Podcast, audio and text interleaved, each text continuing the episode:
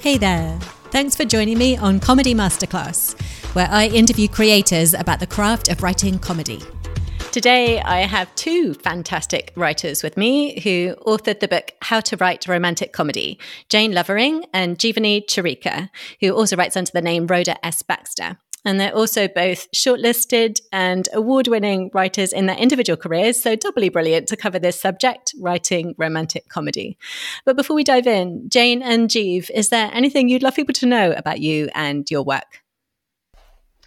Uh, I won the Contemporary Romance Novel of the Year this year with my book, Ooh. Cottage Full of Secrets. And also, I've got an Eastern Terrier who is, as we speak, trying to tunnel through the kitchen prepare to get to me. So that is strange noises off. That's just the dog. I'm not committing any kind of murder. Okay. I'm murder the dog because she's bloody annoying. oh, that's good to know. And congratulations. That's quite the achievement. Thank you. And, and for having such a remarkable dog who's desperate to get to you. and how about you, Jeev? Um, yeah, so I, I write under two pen names. Jeevani is yes. my real name. Um, so everybody usually calls me Jeev. Yeah. Um, and Rhoda Baxter was my pen name that I wrote under for a long time, um, yeah. and still kind of do. Um, I'm also uh, one of three people who are part of Fiction Tutors. So if uh, if anybody listening to this gets their debut contract, we have a, a, a group called Debut Author Club where people kind of help each other get over the the fear and mm. the confusion of uh, when they're freshly published. It doesn't Brilliant. get any easier though, anyway, does it? Not really. Yeah, no, what a great resource though. That's great to know, and I, am definitely want to come back to you um, having a pen name because that will also be useful for people to. I know uh, several other authors who are in a similar position, so useful to know some of the challenges too. Okay. But I did want to start off first of all with how to write romantic comedy and its origin story because I read a, a few things online about where it emerged from. But I'd love to hear directly from you if this is true. Tell me more. How did it, it start? and why did you write onesie. it? Yeah, and I and I generally love eating biscuits and drinking cake and yes. trying to avoid doing work. Well, yeah, so there's that as well. Yeah, it's really it's really the ultimate procrastination book, isn't it? We wrote it because we were supposed to be writing other things, and well, so busy procrastinating about not writing the things that we were supposed to be writing that we accidentally wrote a book in between. Pretty much. Um, so we we gave a talk oh a long long time ago now about eight or nine years ago called How to Write Romantic Comedy, which I presented dressed like a normal person and Jane mm-hmm. presented dressed as a penguin. Okay. Um, which is all, yeah. And I mean, we were making a point. It was about the unexpected being funny. Um, yeah. But it was like a boiling hot day and everybody's mm. faces were melting off and Jane's just like in this full penguin outfit. but anyway, she survived, yeah. we survived, it was great. Uh, I must put down. It was great. it's like a, a, walk around sauna. Yeah. Okay. Um, yeah. And then a few years later, like we gave it at a, a, conference at the Romantic Novelists Association conference. The next year, people were coming and talking to us about that, and then the year after as well. And so people were asking lots of questions. So we did a follow up, and like three or four years after, people were still coming up and talking about this talk. So we thought, yeah. okay, well maybe we should put it down, put write it, it down. Yeah. yeah, write it down. So we didn't have to keep telling people the same, same thing over, over and over again. again. We could just say, just buy the book, leave us alone. Yes, the the first the first talk was quite general, and the second one got really into the weeds of comedy, and mm. um, we thought that might be too nerdy, but people really liked it. They did. Mm. They hmm. laughed a lot, actually. Yeah, during that one. Yeah, I did think one of the audience members was going to hurt himself. He was laughing so hard. Yeah, yeah, I think we, we just thought, we'll write it all down because it's a good idea and then people can go back to it because when we've done a talk, there's not much you can refer to. So it's all written down, it's all, it's all signed and sealed, and people can dip in and out as they like. They don't have to read the whole thing cover to cover, but it's just no. helpful in bits. And yeah. it's quite funny. And it's got biscuits in. It has a lot of biscuits in because um, biscuits are integral to the writing process, we feel. They are? Yeah. They are. Mm. Yeah. Um, but yeah, I mean, it's only a, a, slim book, but we did try to make sure that we stuck to the point. Um, and we wanted it to be conversational so that you didn't feel like you were being talked at. Um, yeah, it, yeah.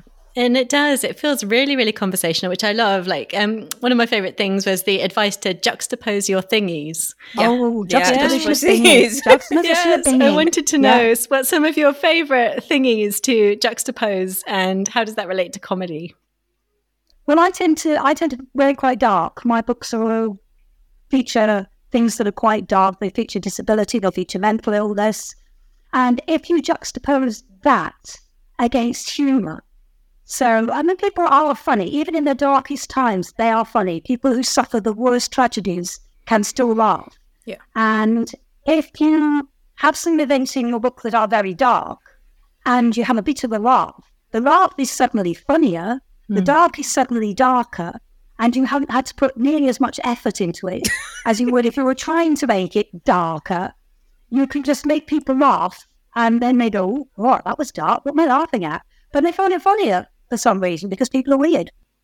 Well, it's that it's that tension release, isn't it? Because because mm. because there's that theory that laughter is a modified fear response, and you just kind of build mm. the tension, and it that uh, gets released when you laugh. So yeah, so you're ratcheting up the tension in the dark bits, so that when you have an unexpectedly light bit, it feels funnier than it should be. Um, yeah. So yeah, yeah. I I tend to I do occasionally touch on darker subjects, but mine tend to be more kind of cupcakes and.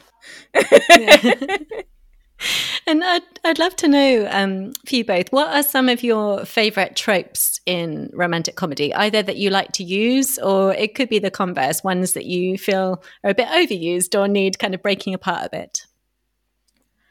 Ooh, um, I wouldn't say it's something that's overused and needs breaking apart, but people mm. love enemies to lovers, and I cannot mm. cannot get my head around it. That's what I was uh, going to say. Yeah, uh, yeah. Okay. Once you once when somebody said something bad to you, or bad person about you, you can never forget. You can't forgive that. There's no going back. So no, it's not my favourite either. Right. Yeah. I kill people over that. Um, no, yeah. it's it's interesting, isn't it? Because it's so subjective, and um, it can be uh, quite divisive. But it's also great because everyone then gets to have their favourites. I'd, I'd, so I'd love to ask you particularly about building heroines because I think this can be an interesting area in romantic comedy too. Mm-hmm. What are some of the ways that you like to think about building your heroines, and as it relates to comedy? Because there's so many different ways to come at that, and so many things that we've seen. They just show up. they? they show up. Yes, they show up, and then as you write them you get more into who they actually are. Quite yeah. often, they don't actually show themselves until you've been writing for quite a way. And then mm. suddenly you realize that they're not actually telling you the whole truth about mm. themselves. And I don't tend to write funny, funny. I don't write gags funny. No. I write uh, observational funny, I think. Mm. So it's not, it's not about sitting down and thinking, oh, I can put a gag in here. Mm-hmm. It's about thinking how people describe things to themselves and how they think about things to themselves and putting that down. And because it tends to be quite unexpected, it makes it funny. Yeah, that, yeah. that totally makes sense. And did yeah, you have do, anything you wanted to I do occasionally have the odd gag, and then I usually end up having to take it out because oh. because editors object. Oh. being, being my family gags, particularly. particularly. Yeah. Also, when I wrote the royal book, um, I, I had one line that said he came upstairs because prince even princes have to pee sometimes, and so they made me take it out. Oh, they were like, "Well, that's that's not very heroic." I was like, "Well, does he not go to the toilet?" But anyway. oh, that's fine. I love the real side. It's great. yeah, um, it's, it's it's reality. That's why that's what's so funny. Reality is much much funnier than anything you can imagine. It really yes. is. I think yeah, though. Makes... I think that hmm. people. Mm used to like in the 90s they had the the clumsy heroine and people would mm. build a person that was a clumsy heroine and i found that quite uh, irritating frankly because mm. you know if they're clumsy for a reason then that's great and i have read uh, heroines with dyspraxia and stuff like that because um, those are coming out now as mm. uh, as the genre diversifies um, and that's fine and you can do all the clumsy heroine gags, but there's a reason she's like that, and that is fine. I guess better if she makes the gags rather than mm. people make the make gags, gags about, about her. her. Yeah, yeah. There's that kind of underlying cruelty which mm. is also disappearing now, which is great. Mm. Yeah, yeah. It's becoming a little bit less tropey, I think. Yeah, hmm. yeah. Uh, romance. It's, yeah, people have people have read all the things to lovers, enemies to lovers. they want people to mix it up a little bit. Yeah, you know, yeah, but, one legged friends to lovers. But tropes yeah. are tropes are nice because they are. I mean, the genre in itself is a comfort read. You read it, mm-hmm. you know, yeah. you know how it's going to end, and that is a large part of the attraction. is that you you know how this is going to pan out. You know that no matter what happens, it's all going to be okay in the end. It um, might not be the people end up with the people you think they ought to end up with, mm-hmm. but they are going to be happy. Yeah. However mm. happy the ending is for the reader, the reader may disagree violently and find it really not happy at all. But for the characters, it all ends. It all ends happily ever after. Yeah, well, happily for now, anyway. But yeah, yeah. Um, we we promise the happy ending as the, in any romance, really. Yeah, yeah. Um, and I wanted to, yeah, I wanted to ask you about ending specifically because there is that um, promise, and I, I wondered if you have any like particular tips for then still make it really satisfying and resonant because it can be endings can be so tricky. Yeah. Um, I have to rewrite mine. Go on then, Jane. uh, I tend to finish on a twist. I quite like mm. to finish on a, on a, well, I wasn't expecting that line. Um, and then that, that kind of, it, it doesn't tend to be about romance, it tends to be about what the whole plot of the book was about. Mm. Uh, so if you can actually start, finish the book by moving away from the central characters, so you know that they've got their happy ending, and then you just tweak the story a little bit so there's something else that was running through the story ends unexpectedly. Mm. And then you've got a good point to end on because it makes the reader go, wow. And I think that's what you're wanting at the end of the story. The tendency with uh, romance is to end on a, But if you can end, but you can end on a wow or there, I wasn't expecting. Oh, what the hell happened there? and people are more likely to remember it as well. It becomes far more memorable fiction than it, if it just ends on a on the wedding or a baby or any one of those particular yeah. scenes. I tend to end on a callback joke um, mm. because um, my my books are all standalones, but they are linked through the characters. So mm. I want people to feel like they are part of that world. So that when they read the next book and they see the characters from the previous book, it just feels like they're visiting friends, if you, if you see what I mean. Um, so yeah. yeah, so I tend to end up on a callback joke because that kind of makes the reader go, "Oh, I am part of this joke. That's an in joke in this book." and it makes them oh, feel more um yeah more included. involved yeah included yeah. yeah yeah that's great i love that and i wanted to ask you before we forget um about your pen names because I, okay. I, think that's really interesting and and I know multiple writers now writing under more than one name because there's so many different reasons too for different reader mm-hmm. relationships or different branding or different ways of developing a career. So I'd love to know um, for you how you found that process. Anything you feel like it's really helped with, or anything that's been particularly challenging. Um. Well, I started writing as Rhoda Baxter more than ten years ago now. Um, hmm. So what happened was I wrote a book, which was uh, it was just straight down the middle general fiction, women's fiction, if you like, because I'm a woman writing it. Hmm. Um, so, um, but it the characters just happened to be Sri Lankan, and back in like 2007 or whenever it was, it was really difficult to sell a book like that because it wasn't. Um, it wasn't about the immigrant experience. It wasn't about racism. It wasn't other enough mm. to hmm. be literary fiction. Um, and then there was just no other market for it. So um, I had some very nice rejections. you know, the ones that go, "Oh yeah, yeah, you can write, but I don't know what to do with this book," um, right. which at the time felt terrible. But now I'm looking at it, going, "Oh, okay, that's what they were saying." Um, so I joined the Romantic Novelists Association's New Writers Scheme, and part of that you get feedback from somebody who's writing in the genre and they said, you know, you've got like a comedic voice that's trying to get out. Have mm. you considered just writing a book for fun? So I thought, okay, yeah, sure, why not? Um, and so I wrote this book just for fun. it was a rom com about a white lady who goes to work in London. You know, straightforward rom com stuff poured out of me. It was just really so mm. much easier. Um, and that book got a publishing deal about maybe a year, two years after when I started sending it out. Hmm. And it was with an American publisher, and they said, Are you going to use a pen name? And I thought, okay. Um, and I'm a microbiologist by training, hmm. and my bacterium was called Rhodobacter sphaeroides. So I thought, I'll call myself Rhoda oh. Baxter, which is like a little joke to myself, and it's just stuck now. yeah. Um, but quite amusingly, somebody's dad had said to them, "Do you know that's a bacterium?" And they were like, "Yeah, yeah, she knows. Don't worry." oh, that's such a fun little little twist. that's great. And in the book, you do um, talk about marketing a mm-hmm. little bit and how that can be different trying to market a funny book uh, in the UK and the US markets. Yeah. And I just wondered, like, with all the experience that you've had in your careers now, for anyone that feels like they're struggling a bit with marketing fiction, um, marketing funny books, what have you learned? Do you think that's been helpful? Just keep going. Yeah. It feels like the most soul destroying thing in the world because it feels like you're just shouting into an empty room. But there will be people, there are people out there listening, there are people who are picking up on what you're saying. They might not be responding to you and they might critically not be buying your book, but they are listening.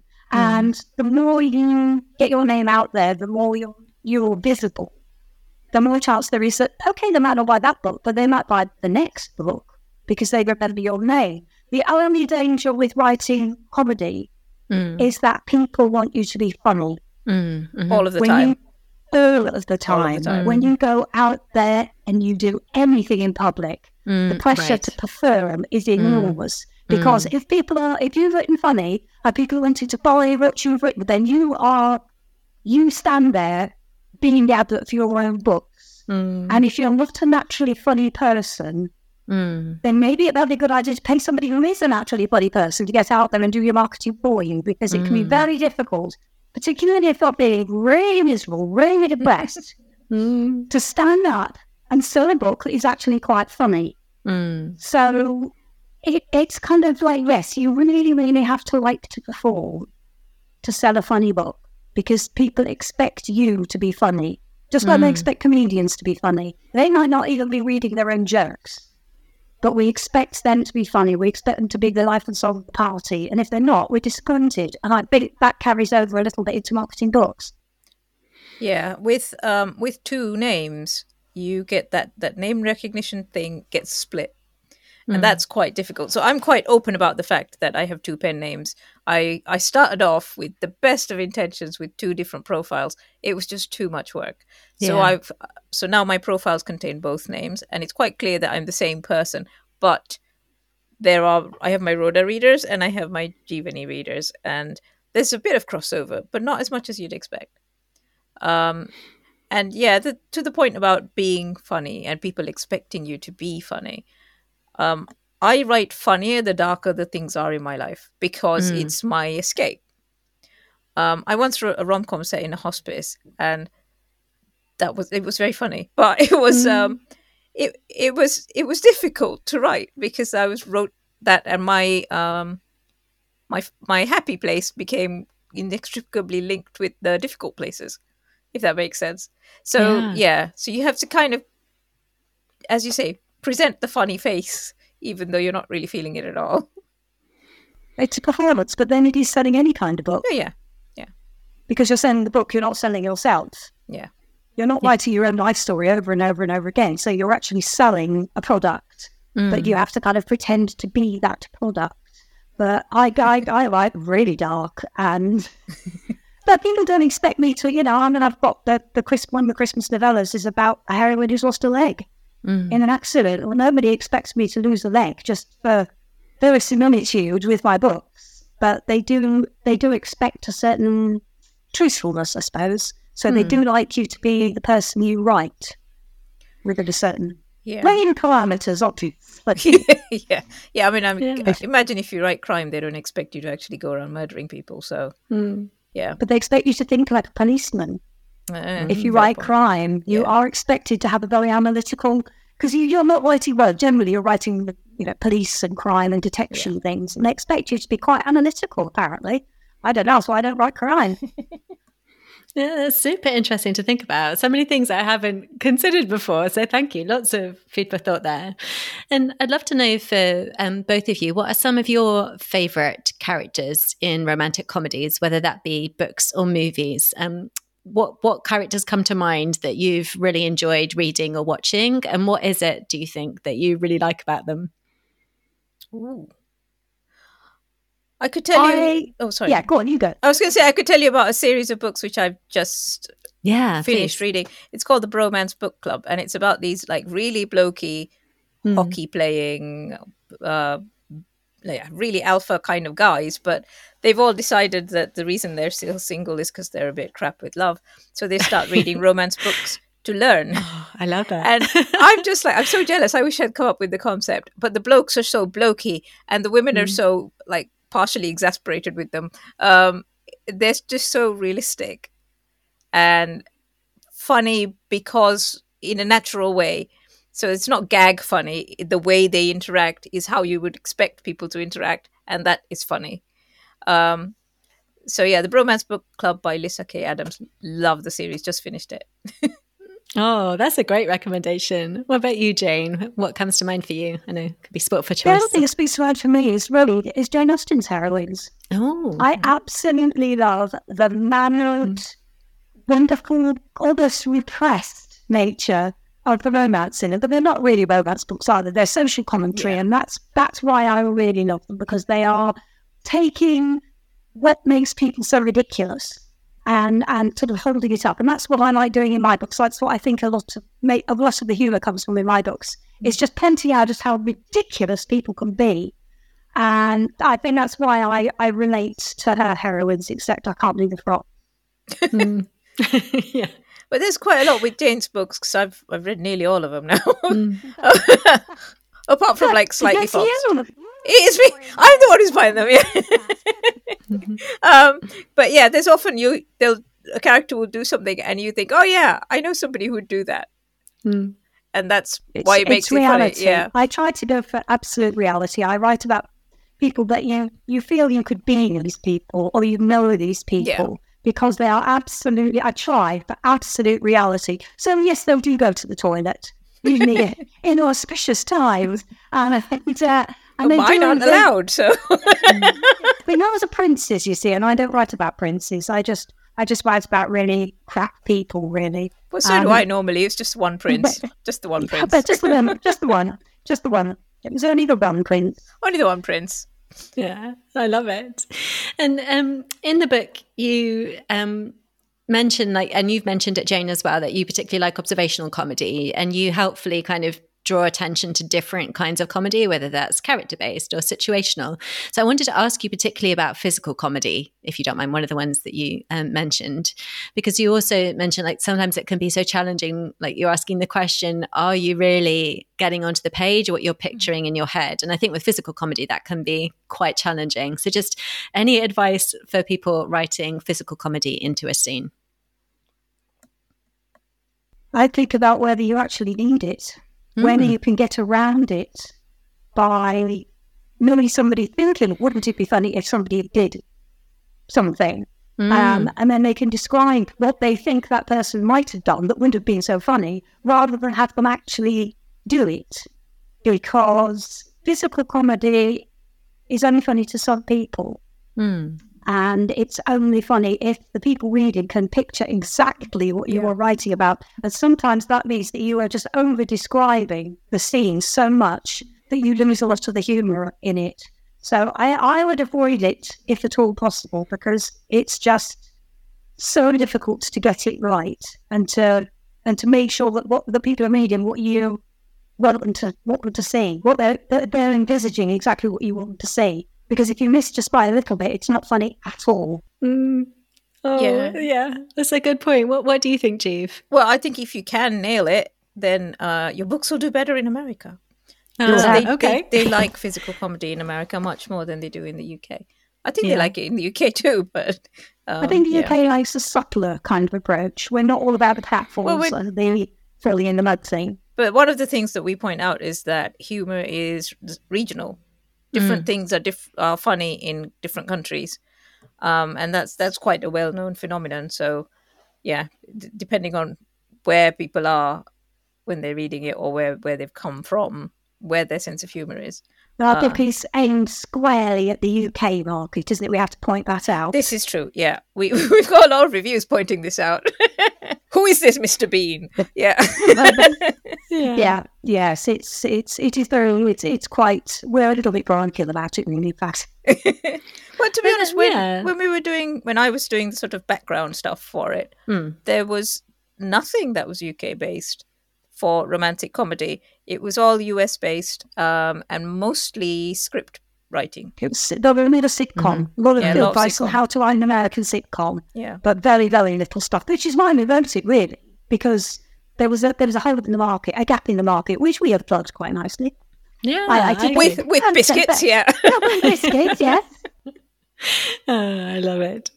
And what are some of your own sort of personal favorite tools for um, making something funnier? If you think, oh, I do want to amp this scene up a little bit, what what kind of tools do you like to go to? Mine would be pen and paper and like just um, a brain dump. Yeah. Like, what ah. would be ah. funny here? Yeah. And you, you just start writing down potential funny things. And after about like the first few are just going to be dead predictable because that's mm. just how brains work. Um, but yeah, after about like five or six, when you're really struggling and just going, ah, I'll just write anything down, that's when the real funny stuff comes out. Yeah, I love that. That's super practical. What about you, Jane? What do you enjoy using? I just sit there and write beginning to mm. end and it all seems to work itself out she's just got really? this weird magic yeah. brain honestly like, honestly. we are so completely different we're polar opposites we are, are. i just i just sit there and write mm. and i just if my editor says this isn't funny i take it out mm. that's it i don't sit and go back over stuff i just write it beginning to end i, so I can't you... plan i can't i can't work that way Right. And what's your process like, Jeev? Sounds like it's a bit different. It's it's just messy. messy. uh, so so Jane will start at the beginning and just write yeah. all the way through. I write yeah. here and there and everywhere, and then mm. um, I write a really messy first draft and end up yeah. just moving chunks of things around and uh, adding bits and taking bits away. So my first drafts tend to come in about I don't know sixty thousand words, and the final book tends to be eighty to ninety thousand words because by the time I've chopped and changed and filled in and gone, oh, this doesn't make sense. I need to write this now. Um, so yeah, but yeah, it makes it makes Jane really twitchy when I talk about it. That's so cool. yeah, uh, like oh, I just can't begin to understand how anybody can do it like that. I, just start at the beginning and then we should be end. That's that's that's how it goes. That's how you that's how you write a book. But there are so many different ways of writing because they're all writers. So exactly. there's no right way, there's no wrong way. It's just that's how my brain does it. It makes yeah. an order of the story as I write it. Yeah. And I don't plot. I, I just it just I just sit there and, so yeah and when we do workshops I, I do the plot bit do you like, this yeah, is how the three, yeah. three act story structure works and then yeah. Jane does all the like character bits and the, the flow okay. bits yeah yeah just doing it, it, it generally works its way yeah it works itself out because everybody will fall somewhere in that spectrum and sometimes each book is different as well sometimes mm. so that makes a lot of sense. And um, slightly different subject, but in the book you mention um, Twitter like pitch events, and you also mm-hmm. mentioned Facebook pitch events, which I hadn't actually heard of. So for people that may not have heard of either of those or want to um, sort of consider them a bit more, any advice for writers or tips for how to think about those kind of events and how to make them useful? Oh, um, well, mainly your elevator pitch thing just mm. constantly have it done and yeah tweak it um, so what they are are um, a lot of publishing houses which normally only take agented sub- submissions will have one day where they say right use this hashtag and tweet uh, a pitch for your book so you've got a really really short space to mm. to pitch um, and then and you have to include the hashtag as well. So, um, and then if they like it, you can I think DM them and get a submission thing link. Um, and it's it's their way of of opening up the submissions process, but keeping it manageable. Um, but for you, you've got to make that pitch really, really shine. Mm. Um, and it's it's really tricky. And also, as with any book submission, it's subjective different editors like different things and they'll be tickled by different jokes um yeah you just don't know but you know it's it's a chance and it's a chance that you wouldn't normally get if you don't have an agent yeah, that that's really helpful. Thank you. And um, Jane, you say you don't um, plot and you write from beginning to end. Do you have the concept for your book ahead of time? No, no. So you'd have to do the pitch event after it was done. oh, really? yes. I I am not very good at being concise. Okay. Uh, yeah. I, I, I just, yeah. Once anybody says, because my, my, we have in marketing meetings, my books, yeah. And uh, my editor said, well, you know, what's the concept for this book? Yeah. And I just go, there's two people. There's two people. They meet. The end. I just, I don't really, I, I can't yeah. really get with the whole um, marketing thing. No. I'm not very good at it. Thankfully, people don't for me. I just, I just have people, lots and lots of people in my head all talking all the time, and I write down what they say, yeah. and that's that's as far as it goes to me. well, it's working for you. And what yeah, about so far? So far, yeah. nobody's done me out yet. and what about um, with regards to editors for both of you?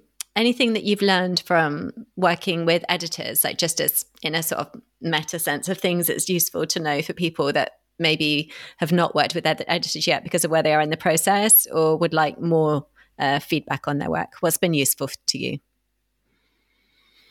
modifiers. Don't say just quite so often. Mm, mm. Do a word search. For, do a word search for words like just and almost, and check and see how many. If you've got into the hundreds, you've probably got too many, and you need to take them out. Yes. And insert the swearing. Oh, okay. yes. and what about you, Jeev? How have you found working um, with editors or that process? What's been helpful to um, you? Well, the first edit I had, it mm. was just covered in red. Um, mm. But I learned quite a lot from that. And one of the most useful things that she told me was uh, she said, This scene, it only does one thing. And she said, Every scene has to do two things at least. Mm. Uh, and then she was like, it, it, can move the plot forward, it can deepen character, it can introduce a setting, introduce, you know, all of these, but it has to do two things. So make it do something else. And now, um, I, I don't often edit as I write, but as I'm writing, I will think there is something wrong here. And mm. it's hmm. usually, it's only doing one thing. so yeah. she helped me pinpoint something that I will fix before it goes to the editor now. I think you do start learning to edit in your head as you go. Yeah. The more you've been professionally edited, the more you kind of go, no, no, they're going to hate this. I won't mm. put this in. I will this they'll prefer sentences to be structured this way. I will structure. I do a lot of sentence fragments because mm. I write as I speak and I'm typing as I speak, mm. and I have to then go back and punctuate a bit more and and learn to breathe. And I do that now automatically because I know otherwise it will come back. Um, and I'll have to repunctuate it. So I started to do it automatically. Yeah, yeah, you kind of you don't really notice you're doing it until yeah. you you sit down to think about it. Yeah. Just a couple more questions. I wanted to ask you how you think about um, conflict or other characters uh, in your books. I think again that can be really interesting in romantic comedy. Is what roles those other characters are fulfilling and what shape conflict takes. Okay. I mean, the easiest form of conflict is if they both want the same thing for different reasons mm. or they want something to end in different ways for their own reasons. So, yeah, the, uh, there was a tip somebody gave me, which was make their character flaw the same thing, but from different angles. Um, mm. Um, and so, yeah, so they they kind of there's the thing that they want, right? And the thing that they want is where you're going to get most of the external conflict from. But there's the thing that they need, and that too has to have some sort of give and take. Um, and the thing that they need, the characters don't know about until pretty much the end. I tend to write internal conflict rather than external conflict. Yeah. Usually, one or other of my characters will have some big problem that they need to get over or they need to work through or, or even something that can't be worked through that they just need to learn to accommodate. And I tend to deal with a lot of it with internal monologue and mm. Uh, it's nobody gets saved in my books. There's never a big man riding in. Nothing works like that. Life does not work like that. And it's usually just two people who incredibly messy, incredibly flawed, and they just come together again. Yeah, I can live with your flaws and you can live with mine, so we might be a good match. Yeah. Yeah. I, I tend to write both points of view, which mm. means that for def I mean generally as well with romance, they need to grow together. They both need to grow and change. Uh, but because I have both points of view, you need to have character arcs for both of them, and they need to meet mm. somewhere. Yeah, I tend yeah. to like just first person. So, but I do try to get over the other person's point mm, of view through what do. they say. There's a lot of dialogue, a lot of dialogue in my books, pages and pages. it's all these people in your head talking. That, that's great. Thank you. So, uh, and it's lovely that you both have um, these different approaches and can share like advice that will work for different brains and different people. I love it. It's super helpful. And so, what would be any parting um, advice for people who would like to bring a little bit more humor into their fiction, whatever genre they're writing in? Do you think? There's one little thing they could try. Well, just try it. Just have a go. Yeah. It's, yeah. Because yeah. everybody has. Yeah, we've done a workshop on it, haven't we? Yeah. How to bring humour into whatever you're writing. Doesn't matter what genre. It doesn't mm. have to be mm. funny all the way through. Yeah. But I always say that if you make your readers laugh, they will follow you anywhere. Mm. So if you put a couple of laughs in, even if it's a, you know, serial killer, murderer thing, if there's just a couple of laughs, people will follow the character because they become more human.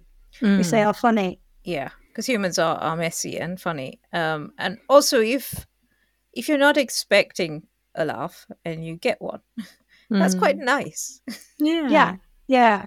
I mean, it's even the most surprising books to make you laugh. Just have it. Just they just got somebody doing something, or they make an observation, mm. and you mm. think, "Hang on a minute, this book isn't the dull, dry, dreary read I expected it to be. It's got funny bits in it." And you just feel no harmony towards the whole thing, towards the characters, towards the book towards the yeah. author, actually. Yeah, and sort of as Neil Gaiman and Terry Pratchett say, funny is not the opposite of serious. Mm. No, it's not. So. No. That's a great way to put it. Yeah, I totally agree with that. Yeah. Wonderful. That's a lovely place to end. Um, so, before we go, where should people go to find out more about you and your work? And I will put like full details in the show notes as well. But where should they start off trying to find you? Uh, well, I'm jeevanicharika.com or rhodabaxter.com, and they refer to each other. And um, I think the voice in in the How to Write Romantic Comedy book that is us basically. Yeah. it is. Yeah. It is. Yeah. Yeah. Yeah. I write as I talk, so yes, so do I mostly. Yeah, I really yeah. loved that about it. It did really feel like you know two friends like coming over with the tea and the biscuits and telling you some good stuff. So you totally achieved that. we, we meet it. quite often because we both yeah. live in the north, Jane is even further north than me. Um, yeah. And we, we meet quite often, and there's always tea and biscuits and cake. And yeah, uh, yeah, I think this book it. mainly got written so that we had an excuse to meet for tea and cake. and, and procrastinate about the things that we were supposed to be doing. Yeah. Yes, yeah, great. Yeah. and Jane, just... where should people go to find out more about you and your work? Plus, should they be uh, that way minded? They could just Google me because my mm. books are all on Amazon. They're all on Audible. Um, yes they just just Google me or you know, come down, knock on the door. I've always got biscuits. The kettle's always on. oh, amazing. okay, well, gauntlet throw down, listeners and viewers. uh, a date with a terrier and tea and biscuits. But thank you. You've been such great uh, company and on this interview and shared so many really practical tips in such a lovely, real way, which I really appreciate. And I'm sure that listeners will too. Thank you so much for your time, Jane and Jeev. Thank you for having us. Thank you for having us.